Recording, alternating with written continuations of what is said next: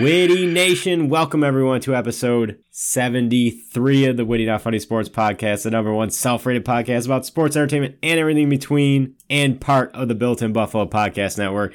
Go follow us on Twitter, Instagram at Witty Sports 716. Also follow Built in Buffalo at Built in Buffalo underscore. We are your hosts. I am Matt Greco. He is Tony Ambrose. Tony, what is going on, buddy? Should Witty Nation be forgot and never brought to mind? Should Witty Nation say go Bills being witty, not funny? Wow, that's impressive. Very Hello, Mr. Greco. Hello, Tony. And hello, Witty Nation. Hello, Witty Nation. How Tony. wonderful it is to be with you on this fine evening as we round out 2021 in the year of our Lord. Yeah, that's right. I, Talk some Bill. I I just want to know what happens when the music dies.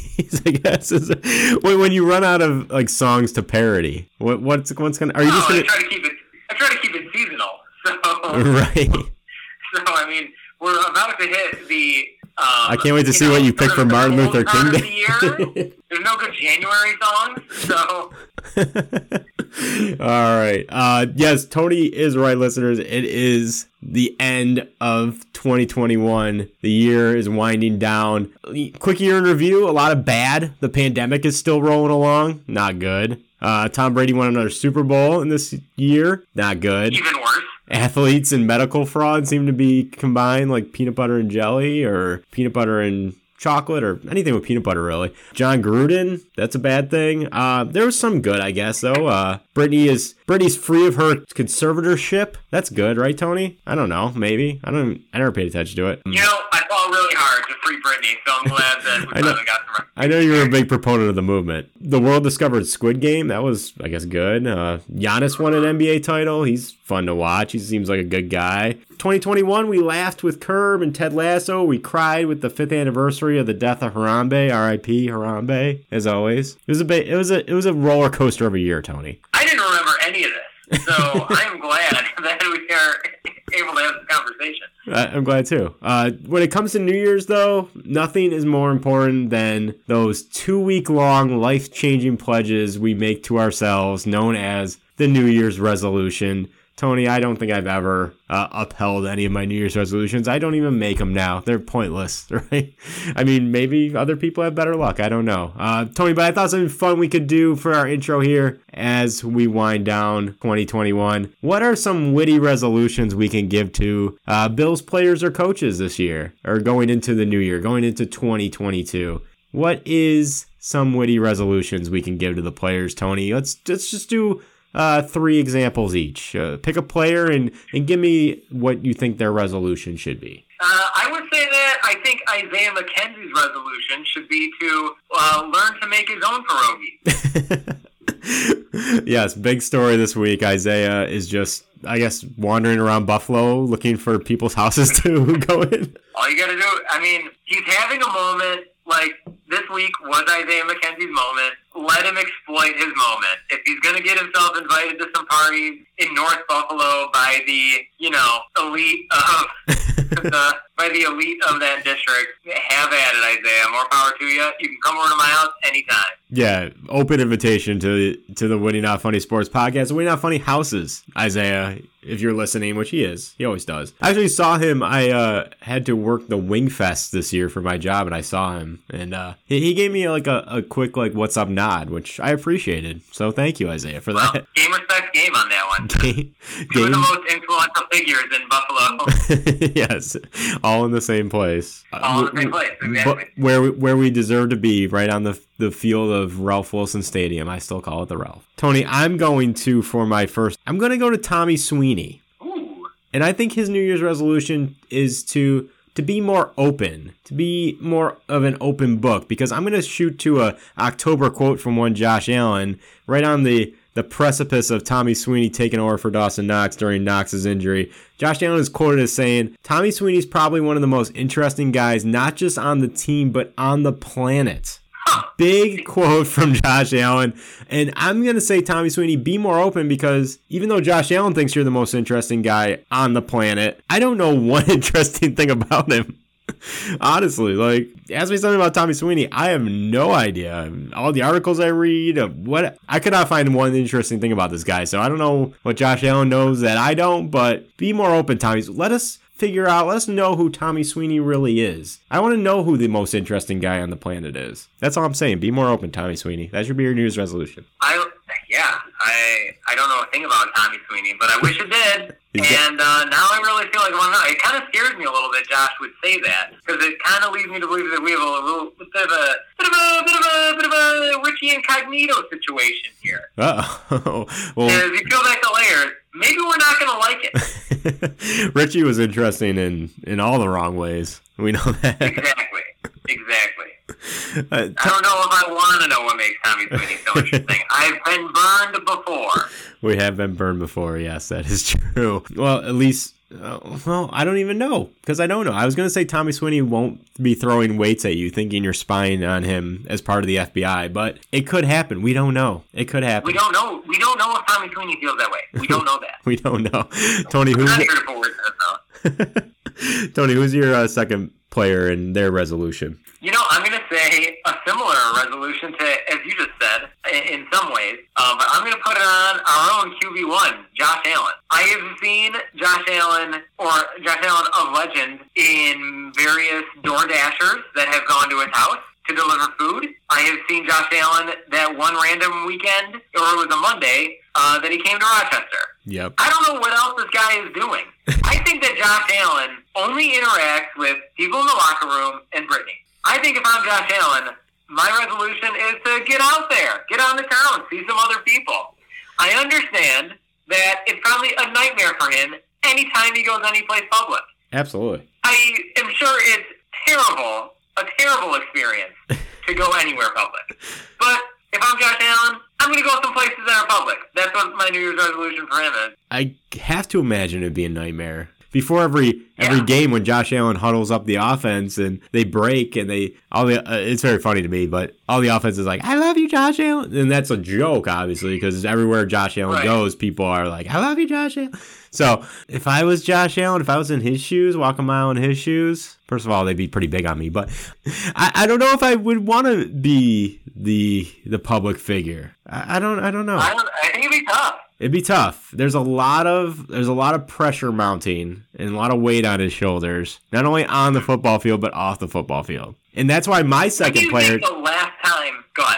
No, no, I was gonna say that's why my second player I was gonna choose was also Josh Allen. And my resolution, Oh. my resolution for him was because the pressure is mounting, because the weight of the city is on his shoulders. Take up a peaceful hobby in 2022, Josh Allen. Nice. Maybe maybe uh, do some cooking classes or uh, geocaching or gardening or maybe listen to some ASMR, re- relaxing situation. Do a puzzle. Do a puzzle. Do a nice big thousand piece jigsaw puzzle. Just Yeah. just take your mind off of the football and whatever's happening off the field as well. If there's any pressure mounting in your personal life, I, we, we don't surmise or, or predict anything in this podcast for sure, Tony. But I'm just saying, um, maybe we can give him some ASMR right now. I mean, just give him a little like, Josh, you're a great quarterback. The world is yours. Lead the Bills to a super. Like just a little little whisper, a little notion. We can we can rustle some papers, do a little babbling brook. Just Josh, just just relax. The the pressure's mounting. Yeah, that that's my thing. Take up a peaceful hobby, Josh Allen. My third New Year's resolution, I'm going to give one that might be the low hanging fruit, might be a little too obvious. What do you got? Man, we all know the negative effects time and time again that social media has on our society and our mental health. If I'm Cole Beasley, I'm quitting Twitter for the 24th time. I literally have that down as well. I just Cole Beasley put put away the social media. He's just like he's quit. Many, he knows how to quit. He's done it many times before. but every time he thinks he's out, they pull him back in. they pull him back in. He's got to go out. he's got to go out. Cut it off. Just cut it off. Focus on Cut it off. football. Focus on the out. rap career. Cut it out, Uncle Joey. Cut it out. Focus on rapping. Focus on football. Just put away the social media. That's all we ask. That's all I need. And that's all he needs to. It would it would be better for him. I think it would be better for him. I think If it he had if he had stronger mental health, he might be able to make some better choices. Okay. I, might be a uh, more I know- I know what you mean. I know what you mean. Of course, I'm talking about his haircut. Of He course. should have kept it long. Of course. He should have kept it long. And also his missing It was tooth. a, he, he what? and also Oh, missing missing tooth. What what that that's a an enigma in itself. Like I'm I I'm almost positive, and I don't know if it was a, a fever dream I've had, but for like a week during training camp, I'm pretty sure there was no missing tooth, and now it's just back again, like permanently. Like I feel uh, I don't know if I agree with you. I feel like I remember him showing up to training camp with the tooth. I remember him showing up to training camp without the tooth, and then like for a week, I'm pretty Oh. sure it was back, and then it, now it's gone again. Like it has been, it has been gone for the pretty much a majority of the season. I, I don't know. Are you proposing that this is a conspiracy? That there is actually a tooth? I, I don't. I don't know. He's blacking out his own tooth. that's what I'm wondering if you think. I I think there is a tooth. Oh my gosh. The- This is the content. This is the where in the world is Carmen Sandiego mystery we need to solve. There really is a tooth. There really is a tooth. who who will be the first to find Cole's missing tooth? Well, according to you, it's in his mouth. I don't. to you, you, it's already been found. I, I I don't I don't know. I'm I'm utterly confused about the whole situation. we'll call up who who are the great finders of missing dog the bounty hunter. We'll call dog. Yeah. This is he's not doing anything. Call dog. Call dog. No. And he's great at finding missing teeth. A lot of people think humans is his focus. Based on his clientele, yes, he's probably very good at finding missing teeth. yeah. Tony, my third player, uh, I'm gonna go to Ed Oliver, a guy who's had a breakout season. In my New Year's resolution for Ed, and I looked this up and it's an actual thing, become a member of the Knife of the Month Club. And I'll tell you why. Breakout season for Ed Oliver, becoming coming into his own, becoming the guy we envisioned when we drafted him. Become a member of the Knife, Knife, Knife of the Month Club because it's time to take it to an Aaron Donald level. Aaron Donald trains with knives. I need Ed to take the next step. Knives every month, train with knives, become the next Aaron Donald. It's, it's easy. It's math, simple math. You know, if anything that he can do, if we need Ed Oliver to become the next Aaron Donald, he has to truly become Aaron Donald. That's right. To truly become That's Aaron Donald, you need. need to become you, eh, like in Tropic Thunder. They never say go full full simple Jack, right? Right.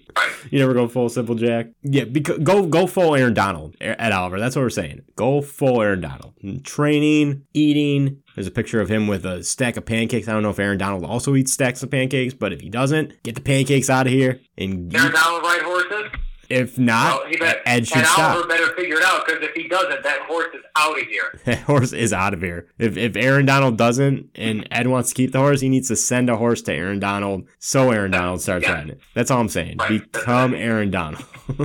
uh, Tony, I also had one honorable mention, uh, and that's to the newest member of the Buffalo Bills, uh, one Breland Speaks, and that's his Oh, yeah. resolution. His resolution is to be more vocal. Don't be afraid to say what's on your mind. For a guy with the last name Speaks, I've never heard a word from him. So that's all. That's my New Year's resolution for Breland Speaks. Be more vocal. I also had one in the queue for Ed Oliver, and it was a resolution that I think a lot of us would do, and that's to use our gas-powered vehicles a little bit less. I want Ed Oliver to just ride the horse everywhere. you do. You are. Save the planet, always be on the horse. Not only saving the play. I've never seen a bigger proponent for a horse than than you and Ed Oliver's horse. You want him riding that thing to the games, riding it into the tunnel, through the, the- yeah. through, through the through the smoke on the entrance. Like you never want him leaving that horse. You want that horse to learn like swim moves so he can rush the quarterback. Well, I mean, we need someone who can rush the quarterback. right. I'm, I'm just saying, you you love Ed Oliver's horse, and and I don't blame you. I do. it's pretty sweet. Yeah, it's a good. Yeah. Tony, we got a big game. That that's that's my New Year's resolution is for the Bills to continue winning, and they continued winning this past Sunday. We got a big game to talk about with this Patriots. Are you ready? Because we got a lot to discuss. I have never been more ready for big anything big today.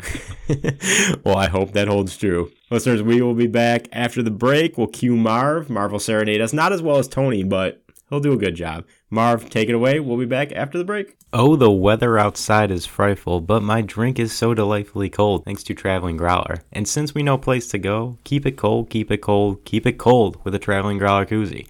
Koozie starting at just $5. Check out www.travelinggrowler.com today. And now, back to the show. Go, go, Bills fight, Bills go. Come on, let's win for Buffalo. And we are back. Matt, Tony, what? now, you had just given us Marv Levy serenading us. I received this book for Christmas by Ooh. Jeffrey J. Miller. and it's 100 things Bills fans should know before they die. And I do have the revised and updated version. Number 91 is about Marv Levy's fight song. oh, do tell. So I, I will. So Marv Levy's fight song had this was not the first fight song that he had penned uh, because even he, him and his uh, high school teammates had had created a fight song for the football team called "Fight On You South Shore Seahawks." Okay. Decades later, when he was with the Chiefs, when he was when Levy was head coach of the Chiefs, he penned a fight song for them called "Give a Give a Cheer for Kansas City," and then of course he would go on to write "Let's Win for Buffalo." Which he which he wrote and premiered on his on his local cable television show. Bruce Smith wanted him to do it as a rap, and Bruce Oh, Smith wow. said, "I told him I don't do rap," said Levy. So a little bit of a disappointment there. But he did. He did. He, it went beyond his uh, cable television show, man. So not realizing that the camp song had actually been adapted from Go Lane Go, the fight song of Lane Technical High School in Chicago, he applied the lyrics to his to Let's Win for Buffalo. Mm-hmm. He never presented it to Mr. Wilson directly, but he did do it to the marketing department. So he was really fighting for this to be in here. Wow. And although they did express interest, and he kept asking them, they never really pushed it as a substitute to the Bills Make Me Want to Shout. But he believes, he is on record as saying he believes that it's more inspiring than shout. So Mar, first of all, who knew Marv was so musically gifted? I know. So, well, I could have guessed based on his English degree from Coe College. I, I couldn't have guessed that from that English degree. But if, if, if, if an English degree makes you musically talented, then yeah, let's all get English degrees. Well, I think it helps to write lyrics, Maybe. put things in verse, you know, put things in verse, rhyme schemes, etc. yeah, I, I, yeah, sure. Why not? Um, Yeah. Uh, but on the flip side, rewind. Marv wanted to replace the shout song. He, to Levy's disappointment, the team had never officially adopted "Let's Win for Buffalo." Wow. Its official fight song, as its official fight song, but they never really pushed it as a substitute for the Bills and go on a shout. I don't know. I still believe it would have been more inspiring. He said he said he was he said he presented it to the marketing department. The marketing department stuck with shout, even though Marv believes it to be more inspiring than shout.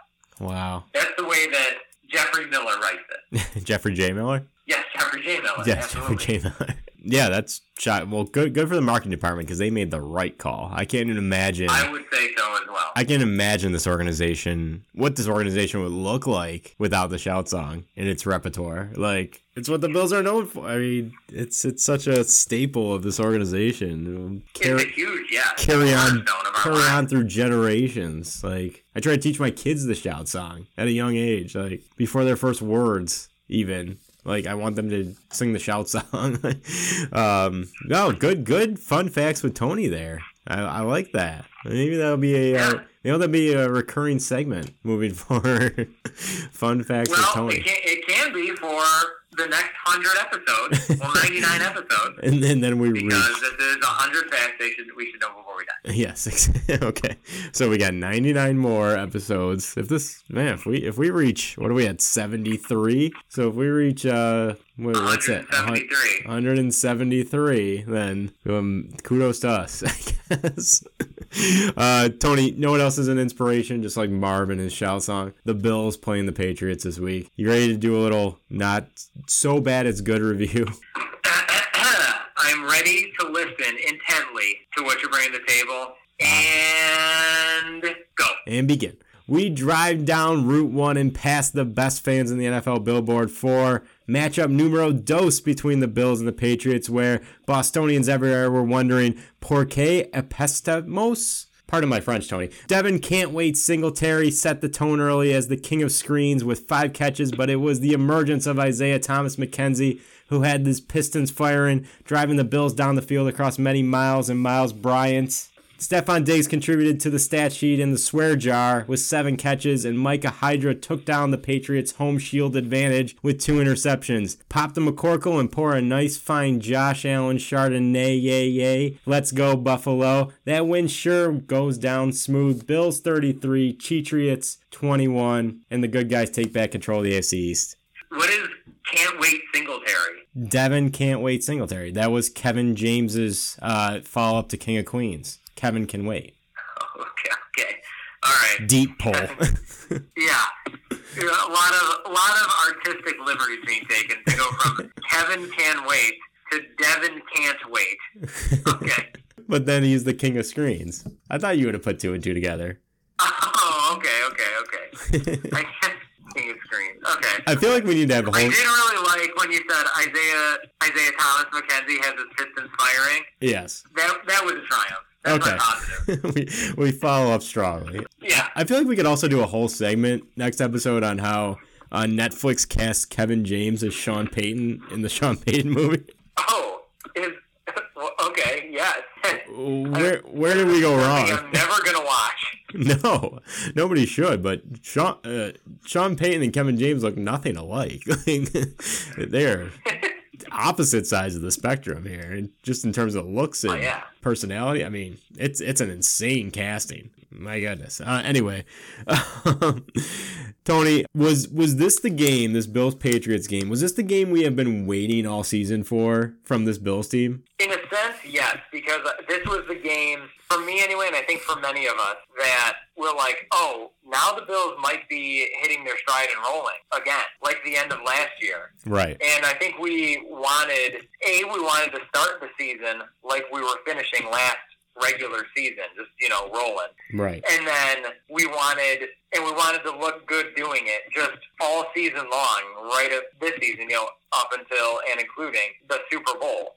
And I would say then that didn't really happen, and there were some road bumps along the way. Uh, but now it's like, oh, you know, okay, we saw what happened against Carolina. We just saw what happened against the Patriots. Maybe we're maybe we're getting in the swing of things. And this is a pretty good time to begin in the swing of things. Okay, okay. So in that sense, yeah, I would say we've been waiting all season for something like that to happen. If it is an indication of uh, the overall place that we're in in the season, Yeah, we are in the season. If this, if we're, if we've found our identity and now we're showing it to the rest of the world, then yeah, this is what we've been waiting for all season. Yeah, absolutely. Just an, an extremely efficient performance from the Bills. Just it. You're right. If they're if this is the time they're hitting their stride, it, it's definitely the right time going into the final month of the season and hopefully into the playoffs. I'm not gonna put put a ribbon on that conversation yet because there's still some work to do in the final two games here. But I think this was easily the most complete game in all facets from from the Bills, and it, it wasn't just beating a, a, a lowly team like the Texans or C level Saints team a couple weeks ago at Thanksgiving. Th- I mean, this was this was a, a team in the Patriots that two weeks ago, everyone was saying, you know, they're back again after they beat the Bills and how they're kings of the AFC East again. And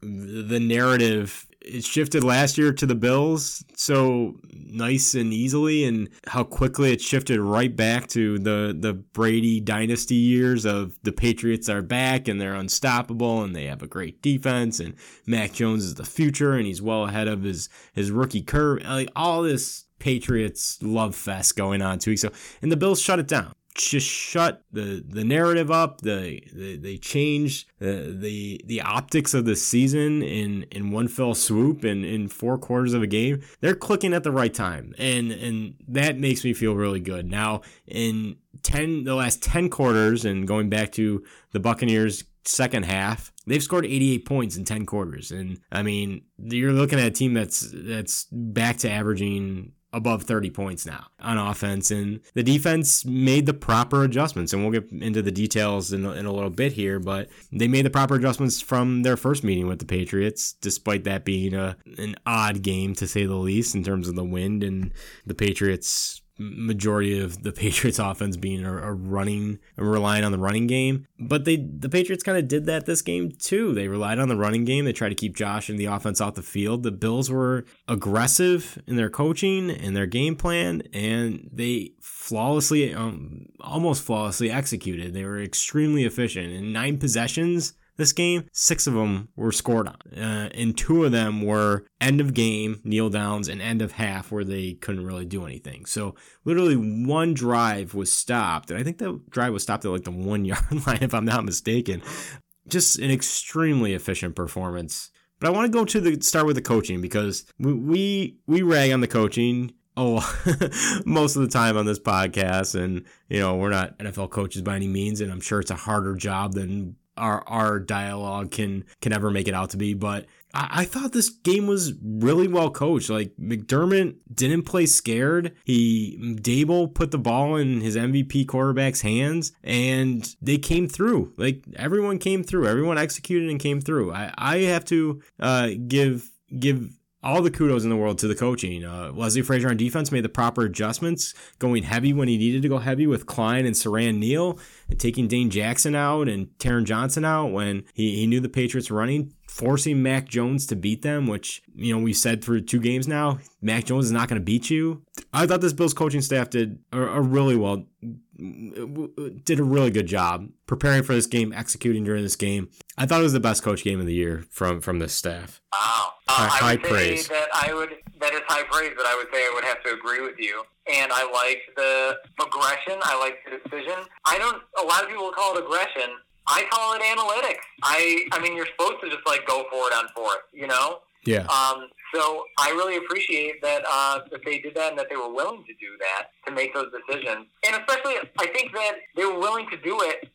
You know, like we ragged on them a lot last week and recently that in high stakes situations or important situations late in the game, the plays that they're choosing to call are dumb choices. Right. And we're like, well, maybe this maybe that's a high percentage play and we just don't know or realize it. But every time it was, you know, a fourth down or every time we were going for something or every time that the stakes were high, I liked the play that was called. They were getting the ball out there. They were getting the ball pass where it needed to be. They were putting the ball in the right people's hands. And maybe some of that is that they were playing to they knew the strength of the personnel that they had out there. Um, and I think that the strength led themselves of those play the strength of those players lended themselves to be a little bit more efficient and like less nerve wracking and less rely, more reliant on just the success and execution of the play and less reliant on the athlete as an individual making the athletic play.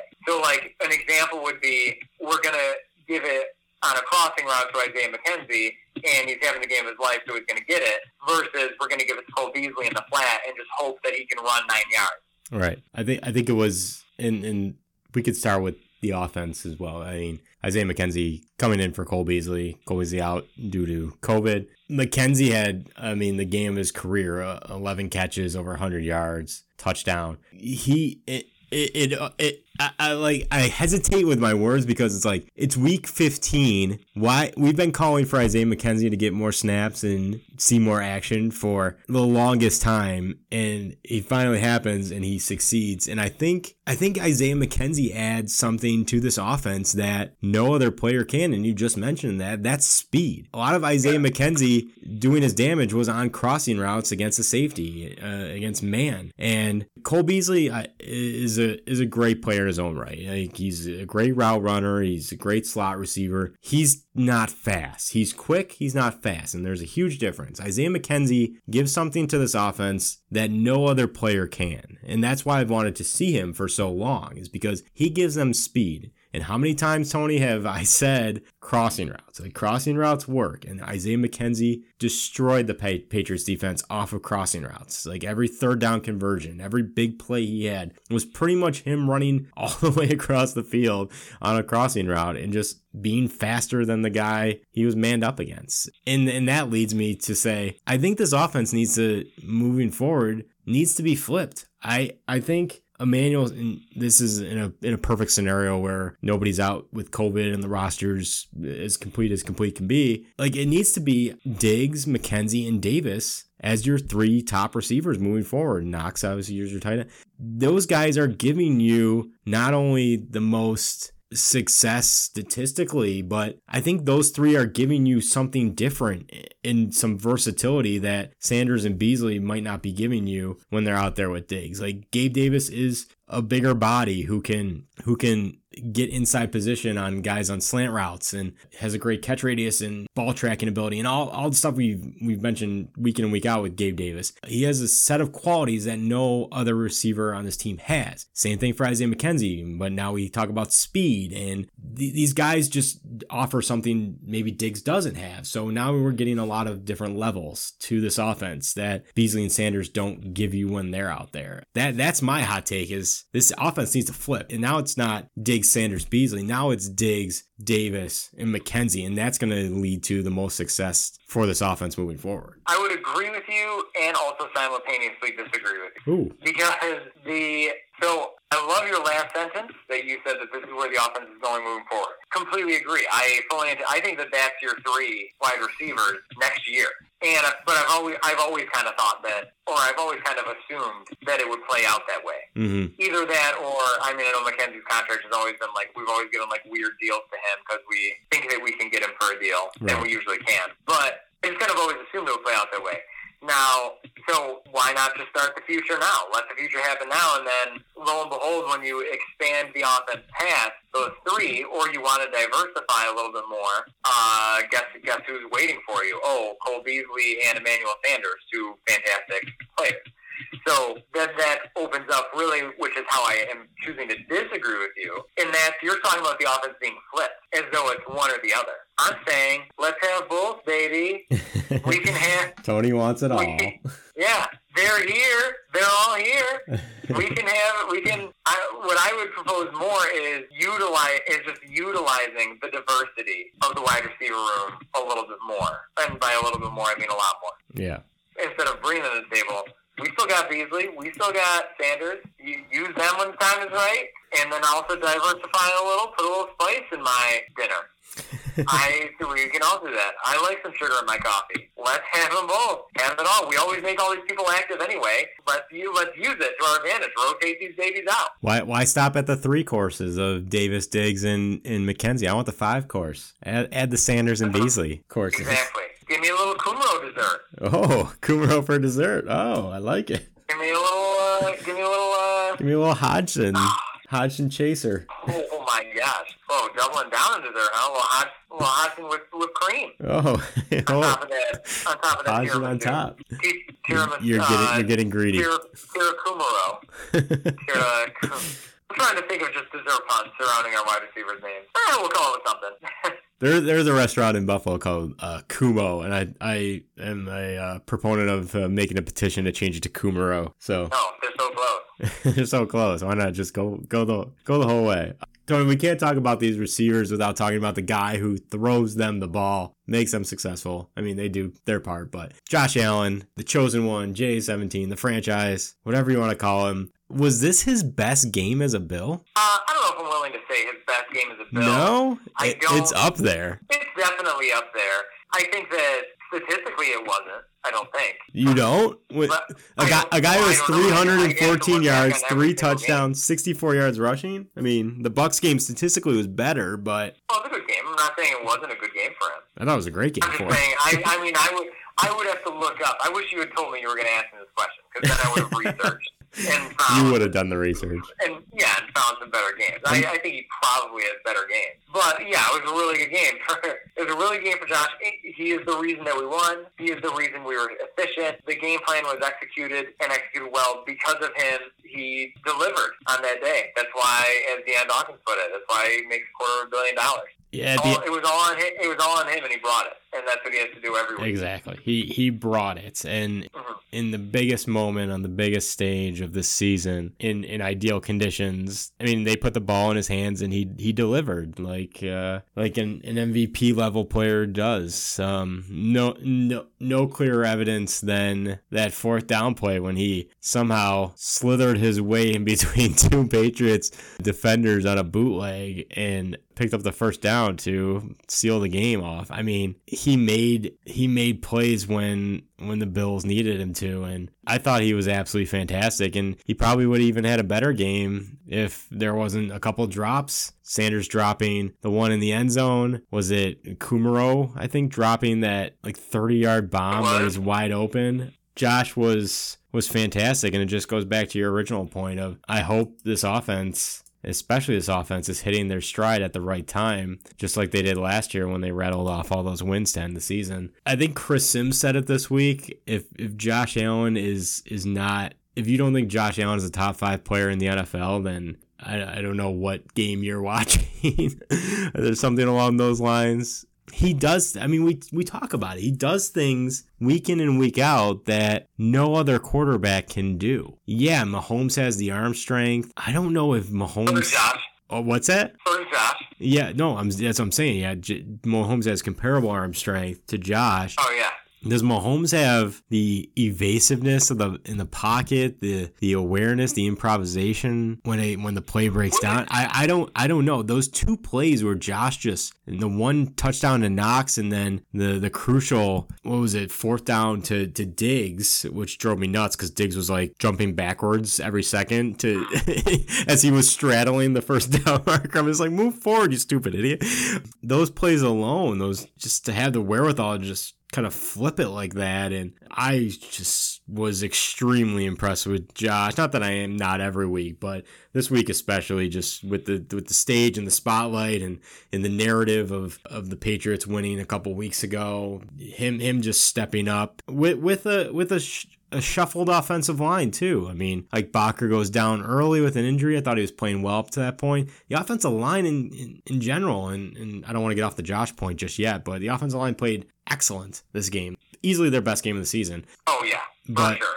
but Josh was incredible. I, I don't know what what more there is to say. Would we be saying this? Because the thing about it is, like you mentioned, the two shovel passes. The shovel passes usually don't work, and Josh tries to do them, and then everyone's like, "Oh, hero ball," and they get all like, you know, high and mighty about it. Right. And then they happen to work this time, and now we love it. And to me, that's just something I'm kind of like, I don't know, analyzing the psyche of how we analyze these games and how we analyze Josh. But I mean, I guess that's sports. Even even if it even works, you're a genius, and if it doesn't, you're an idiot. you even know? when they don't work though you you're not saying like like usually when Josh shovel passes it's like a last ditch effort and he's done Yeah. all he can like he's evaded three set times he could have been sacked and gets out of the pocket and he does everything he can and the shovel pass is usually a, a, a last ditch effort to to make a play happen. So even if it doesn't work i'm still 99% of the time super impressed with everything that preceded that shovel pass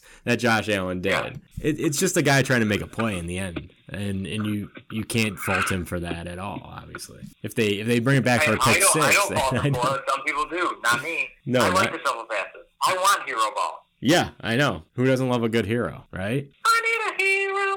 Do you, do you, do you go? That's for you. Do you go watch? That's a bonus. Thank you. That that that song literally haunts my dreams because I'm pretty sure that's on the soundtrack for Shrek 2, and I worked at the movie theater while that was playing, I don't know.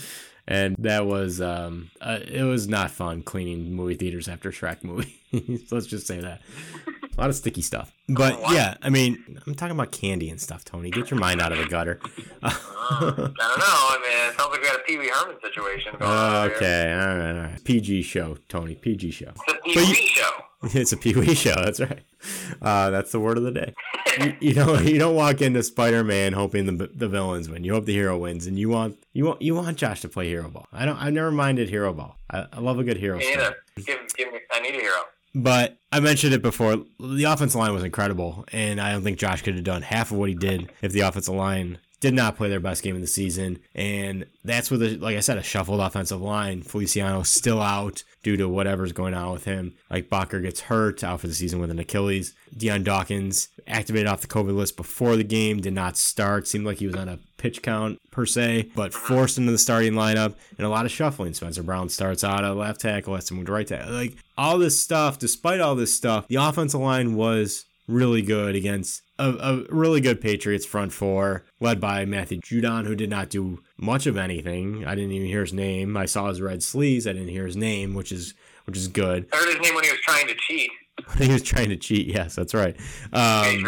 Man, no, I didn't do much. I mean, the, the offensive line really held it down. Like, and you hope this is again a trend moving on to the season. I, I do have to note, Tony, one guy who, who we've been clamoring for for two months now. It Ry- happened. Ryan Bates gets his shot, and shocker, the offensive line is good. I, I mean, I didn't see it coming, but I did see it. Give Ryan Bates a chance. Hashtag Ryan Bates season. Hashtag give Ryan Bates a chance. Look what happens. Ryan Bates gets in, sees his highest snap count of the season. The offensive line plays his best game. Coincidence? Probably not. Yeah.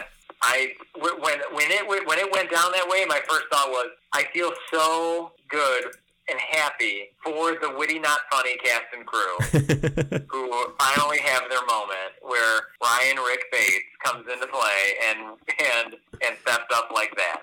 So so much pride, so proud, so joyful. you should be. And then the Bills win too, so it's it's a cherry on top. Absolutely. Yeah, offensive line, fantastic. And hopefully this is again just a trend. I, I, I can't say enough about this offensive line. Tony, anything else about this offense? I mean, I they thought they set the trend early. They thought they set the tempo, they set the attitude early. Even from the first play, yeah, oh, I'm sorry, the second play. The first play was an incomplete pass to Diggs. Second play with a screen pass to Devin Singletary. Him just kind of bullying Kyle Dugger to get those extra, not even going out of bounds, just fighting along the sideline for the extra five, six yards. That's a tone setting play there from uh, a guy you say is boring. I, I thought the offense really set the tone early on and it, it just carried throughout the game. And that's the attitude they need to play with. We talked about all this preseason narrative of Super Bowl favorites, preseason darling, whatever. Time to, to talk the talk and, and walk the walk. And, and they did it this game. And I, I thought it was right from the jump. They they had an attitude, they had a an edge about them uh, on offense and defense, and I, I, it was led to led to success. You, I think you covered it. Uh, a big thing, like what I really want to see in the future is some of these people coming in. Like maybe maybe some people work have worked their way up the depth chart, like a Rick Bates. Maybe, and what I'd really like to see is if I could give a New Year's resolution to the coaching staff, maybe Mr. Brian Daboll is learning a little bit who his go-tos are and should be, uh, especially when stakes are high. And what I hope he's learning the most is that crossing route should be a go-to, should be a default, just default to crossing routes. Default to crossing routes. I couldn't have said it better myself. Uh, you like saying Rick Bates too, don't you? Uh, I mean, I like I like being up on current events and being up on the culture. And if we are collectively deciding we're going to be on board with the Rick Bates thing now that this has revealed itself after all this time, then uh, okay, I'll, I'll get on board. Yeah. I'm a pretty easy sell when it comes to you know stuff. In team trends. So yeah, exactly. Yeah, I'm a pretty easy sell when it comes to trends like that. You So, are. Yes, you are.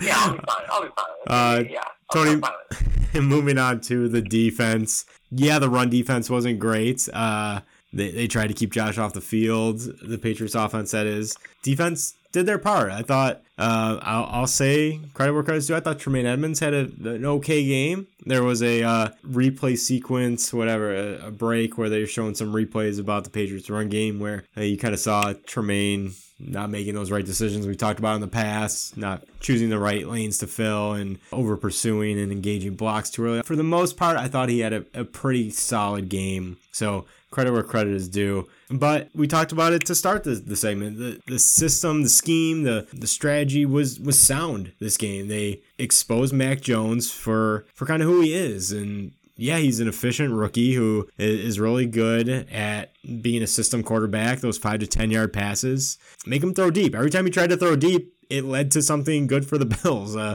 whether it was a Micah Hyde interception twice, a tip ball, an incomplete pass, uh, an accurate pass. I thought they exposed Mac Jones pretty well and forced like I mentioned before, forced him to beat them. You know, let the running game have theirs, and, and we'll do what we can to stop that, but we're not going to let Mac Jones beat us. And they did their job. And I thought the defense played a really nice game despite not having the greatest pass rush again. You know, that the pass rush is what I wanted to like kind of put under the microscope the most out of this because pass rush obviously something we struggle with. Right. Something that can get a boost that Leslie Frazier likes to give it a boost through, you know, through defensive backs blitzing. And I was always like, okay, so how does the defensive back blitzing situation translate in a world without Trey White? And I think that they are doing it less. I think that they need to save their talent in the defensive backfield Right. for pass coverage. And I was like, this is the game where we kind of find out what it looks like because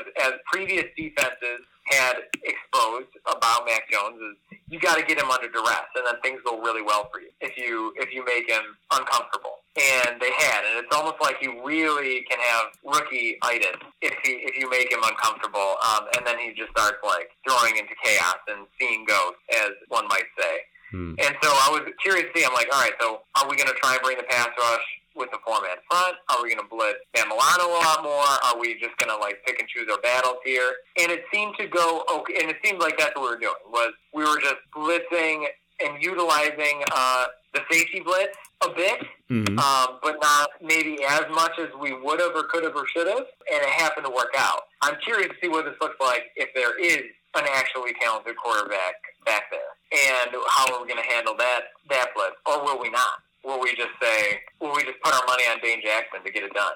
I'm cautiously optimistic, and I'm curious to see how that's uh, how that's going to look in the future. I do kind of like, just because I think I like the tenacity, especially, well, maybe especially in this game, considering that the tenacity was basically was basically targeted at Jerry Sullivan. But I do like the tenacity of, of blitzing Poyer and or Hyde, and I wonder. And I wonder how that's going to look in the future. That sort of becomes the new, uh, uh, not the new default, but if that like sticks as a default when it comes to applying a little bit more of a pass rush to uh, to opposing quarterbacks for Leslie Frazier. I, I did like the attitude of Poyer in the post game press conferences, walking in and calling out Jerry Sullivan by name. That was Yeah, sign me up for that. yeah, sign me up. Sign me up for pitching out Jerry Sullivan anytime. yeah, right. I just thought it was. Uh, Yeah. I'll talk some shit on this podcast. Someday we're probably going to have press passes, and he'll be right next to me. Probably know the difference. one day. Who knows? just say you're part of the fan advisory board. I, well, I am. Oh yeah, that's right, you are. but I, I, I do I do. appreciate Poyer puffing out his chest like that, and I, I thought it was a, a nice attitude to, to roll with through the season. Uh, the defense, like like the offense, was very efficient, uh, forcing the Patriots one for ten on third down. You like to see that, obviously. We talked about having Mac Jones beat them. Mac Jones only threw for 139 passing yards. They only had seven first downs via passing. Yeah, the Bill the Bills played a, a really really nice game on defense. Um, I thought Efe Obada struggled this game for having Mhm. such a good game uh, the week prior with the Panthers. He he might be a liability in run defense. I haven't seen enough of him to really like put my stamp on that that take, but he seems to fall into like the the, the Trent Murphy-ness of it for me, where he's just like, "Are you even looking at the ball?" Sometimes I'm asking myself that question. like as the running back runs past you, do you, do you know what your job here is? Like, I I don't know. He he struggled. I I do think he's he's fit to be a situational guy at this point because I do like like I mentioned in the previous podcast his aggressiveness, his his technique with the you know kind of heavy hands and and, and using his hands a lot to, to get to the quarterback. I just think he's a little bit of a liability in the run defense, even though he's he's part of a heavier set when they put in Klein and Siran Neal this game, and obviously they wanted some bigger defensive ends. So, but he but he struggled. I thought it was a noticeable struggle. I thought so too. It disappointed me because he made he made me a fan last game, and to see this this game, it's okay because I'm also not that bothered by it because we have so many defensive linemen that we rotate in and out and Right. keep active. So I'm just like, all right, like, oh, he has his role, and that's fine. I, I can live with that because it's not like we're missing anything. It's just a, a different person. Did it make you feel different about the the British? Um, I would say it makes me feel even better about the British. Give me some bangers and mash. Good. uh, after that mind blowing moment last week when you found out he was British. Yeah, I mean the British a big victory in Buffalo this week anyway when they got Hamilton canceled. oh yeah, so, So- big big victory for King George and the British. Big victory for the British. Big victory for the Redcoats. I was supposed to go. So was I. Wait, what night were you supposed to go? Tuesday. Oh, me too. Oh snap. Oh yeah, the night it was canceled. Did Yes. you go down there? Yeah, well, I Yeah, was. me too. I was there. I was. I was there. Oh, Uh, did you did you get uh, tickets for another night? Uh, not yet. No, we're kind of discussing our strategy. We probably won't Okay, get tickets for another night. We're going uh, Sunday night. I'll edit, I'll edit this all because Oh. it has nothing to do. No, I think the people want to know. yeah, people want to know when. we're Witty going. not, witty not funny meetup Sunday night outside Shea's. Wear your best uh, American Revolution garb. Yeah, Sad to sad to see Hamilton get canceled. yeah. It was disappointing. It was a letdown. But just like the show is very efficient with being successful, the Bills' defense is very suc successful as well and efficient. On top of that, mentioned getting off the field on third down. I thought they bottled up the run game pretty well. Yes, Damien Harris got his two, uh, three touchdowns actually, but you never really felt like it was like game changing. The Patriots run game, like you, you felt the Bills D had a had a good like bend but don't break mentality of like, okay, we're gonna give them the run game, but they're not gonna beat us with the passing game. And Mac Jones did throw two interceptions, so I, I thought their strategy was sound, as I said. And I, I think the main story with this Bills defense, though, is the safeties. Yes, getting the Pro Bowl snubs. The only two safeties, I believe, safety tandem in the league to have both have over five interceptions this year, which is crazy uh, that they wouldn't even get uh, selected for the Pro Bowl. But those guys, when we needed it the most, stepped up this game. I thought they both were just excellent and really the linchpins of the defense and their success this game and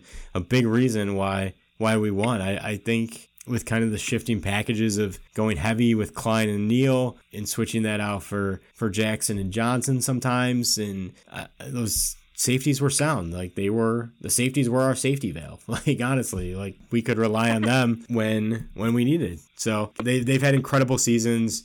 I think this game was the pinnacle they're they're really good seasons to this point uh, i can't say eno- enough about them and they should get more recognition Uh, I couldn't agree more. I think that now that Trey White is out, th- those two are everything. yeah good point They're yeah, like that's that's the whole. That's now the scheme is surrounding that we have excellent safeties and that it's going to rely on them. So don't screw it up.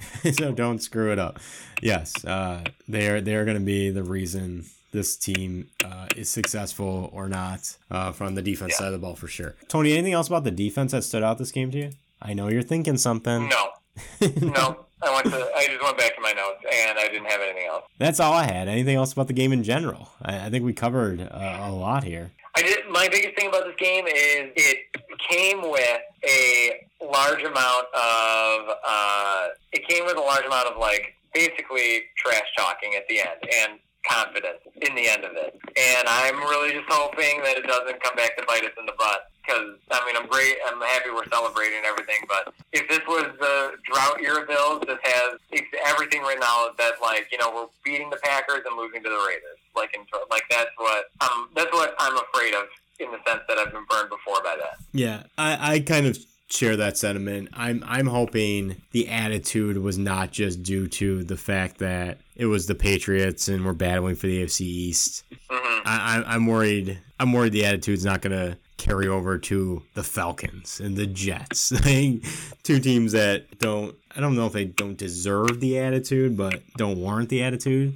But the the Bills still have work to do. Um, this thing is not locked up by any means. If they, I think if they win this week and the Patriots lose, is that? I think they they clinch. I think I think that's right. They clinch the AFC East. or a seed? They clinch the AFC East, which means they clinch a playoff spot. that spot. sounds right to me. That yeah, sounds right because I think we have the tiebreaker over them. we do. Okay, that sounds right to me. We'll have our stats guys check that, but that that I think that's the the overarching theme of, of this episode is like that attitude needs to be the standard going for the status quo going forward. There's there's no more. Oh, it's just Jacksonville. We're not preparing for them, and all, all, all the narrative that came after that Jacksonville game, for example, or Right. or we're playing the lowly Texans. We can just waltz in and you know with a hand tied behind our back and win this game kind of attitude. You need to be the man, like, and, and you need Yeah. to back Be it the up. man. You got to beat the man. That's right, and you, you just need to have this have this confidence, have this, and I, I don't even want to call it like an underdog mentality because I, I don't think it was that. again nobody You gotta believes. have something to prove. I guess, yeah. Like I, I think I think the narrative from the first Patriots game fueled this attitude and I, I just hope it doesn't doesn't go away because it's not the Patriots we're playing anymore. So That's what I'm saying. That's what I'm afraid of. yeah, that that's what I'm afraid of too. We'll, we'll find out this week. Uh, two games, like we said, upcoming. The the Falcons and the Jets seemingly playing for nothing other than pride, but I guess the Falcons are kind of still in it. I think they're seven and eight or something, which is shocking. Two games the Bills should easily win. Like they're they're the much better team than, than the Falcons or the Jets. So we'll, we'll see if, if it translates. I, I they, they they had a big welcoming party uh, at the airport after this Patriots game. It'll be good, I'm sure, for the team to be home after being on the road for two weeks. So let, let's see let's see if they carry this attitude over. I, I'm I'll be very intrigued to see. Me too. Because we and this is this is such a Bills fan mentality of like it very much is, yeah. we're half expecting them to blow an easy game. Yes, it, it very After, much uh, is. That yeah. is a very Billsy mentality. We are two we are two Bills fans that have been around this block. His score years of score. yes, it truly is. Perfect. Tony, uh, what do you say uh, we wrap it up? I yeah, okay, sounds pretty good to me. Sounds pretty good to me too. Once again, if you're not following us, hit us up at Witty Sports 716 at Built in Buffalo underscore. You can find us on the Built in Buffalo Podcast Network. But first, we got to say thank you to our sponsor, as always, Traveling Growler. www.travelinggrowler.com. Check out the website. Koozies starting at just $5. Get your koozie right now. They got a cool Bills one. We have pictures on our Instagram of it for the playoffs. So you're going to need a koozie. It's going to be a lot of drinking during these playoff games. Um, that's, again, fingers crossed, knock on wood. The Bills make it. Very high percentage of them making it, but nothing's said and, and set until, you know, that, that final bell rings, that final clock ticks, that final whistle blows, whatever. The Bills won't like we, need the Bills to be in the playoffs before I believe they're in the playoffs. And we need like the clinch, we need the X next to the name, the Y, whatever the letter is that says we're clinched. We need it. But anyway, check out Traveling Growler. I digress. www.travelinggrowler.com. Where to find the podcast? You can find the podcast anywhere you find podcasts, listen to for free on the Built in Buffalo Podcast Network by searching Witty Not Funny, all one word, Spotify, iTunes, Google Podcasts, Spreaker, wherever else, iHeartRadio. You can find the podcast. We also have a t-shirt store, teespring.com. Check it out, all the cool designs, support the podcast, uh, get a t-shirt, uh, just 20 bucks. 20 bucks i can uh i can i don't think i can find 20 bucks in, in my couch right now but it's it's 20 bucks and you get a cool conversation piece uh from the Witty Not Funny t-shirt store uh and all apparel Everyone hoodies. at a Bills game wants to talk to you when you wear a Witty Not Funny t-shirt. i did say that and it's true i'm, I'm not making It's that true. story it's true i'm not making that story up whatsoever also hoodies tanks uh, long sleeve t we, we got a lot of apparel not just t-shirts so check out the apparel store teespring.com search Witty Not Funny all one word tony twitter handles where can the listeners find you Tony J. Ambrose is a good spot. Tony J. Yeah, Tony J. Ambrose. Tony J. Ambrose. Tony J. Ambrose. Tony Jambros. Was was that on purpose? I know it's No, your middle. I know it's your middle name. Middle name. I know, but like It's, it's my name. That'd be a great band name, Tony Jambros. wow. Yeah. Put that one in the back Maybe pocket. Save for later. maybe it can be a, a band name still. Maybe. I still got shot. you still got a shot. Yeah. Never let the dream Yeah. die. That's what I'm saying. Uh, um, you can find the podcast at Witty Sports 716. Give us a follow. We love following back, connecting with the Buffalo sports community out there. The Bills Mafia, the Sabres Swords people. The Sabres are back. We might have to talk about the Sabres again now that they're back from their uh, COVID slash Christmas break. Or if they start losing again, then we won't talk about them. But maybe we'll have to. Who knows? At Witty Sports 716 on Twitter, on Instagram. Give us a follow. If you like us, leave us a review. I forgot to mention that during the podcast. We like to say whether you give us two minutes or two hours of your time. We greatly appreciate it. So thank you to all the listeners. If you're just checking us out for the first time, hope you enjoyed the show. Keep on listening, subscribe, follow, do everything you can to join the Witty Nation. Tony, send off for the listeners. What do you got? Go Bills, for we are here to cheer for you. Go Bills. we are your fans so true. With victory in sight, we'll yell with all our might. So go Bills, fight Bills go. Come on, let's win for Buffalo. Love it. Love it. Mark Levy. Way to bookend the God uh, bless him. God bless him. It almost sounds like you know. I don't even want to say it. It Um, almost sounds like. I'm not even gonna say it because I'm gonna jinx it, and I'm gonna wake up tomorrow with bad No, news. So I, was, I thought I you going to say it almost sounds like "Go Lane Go," the fight song of Lane Technical High School. yes, I just learned today that Lane Technical High School is a thing. So Well, the more you know. see, th- man, can can can can we even comprehend this? Like the listeners got their money's worth and then some out of this episode. they always do. I hope. Yeah. I mean, you you learn about Lane Technical High School. I mean, that's that's knowledge in Lane Tech, itself. let's go. Lane Tech. What? Um, you can. Uh, Matt always says go Bills. I'll throw go Bills in there as well. And as I always say, stay witty out there, everyone. Thanks for listening. Peace. Bye. Peace out. Bye. Later.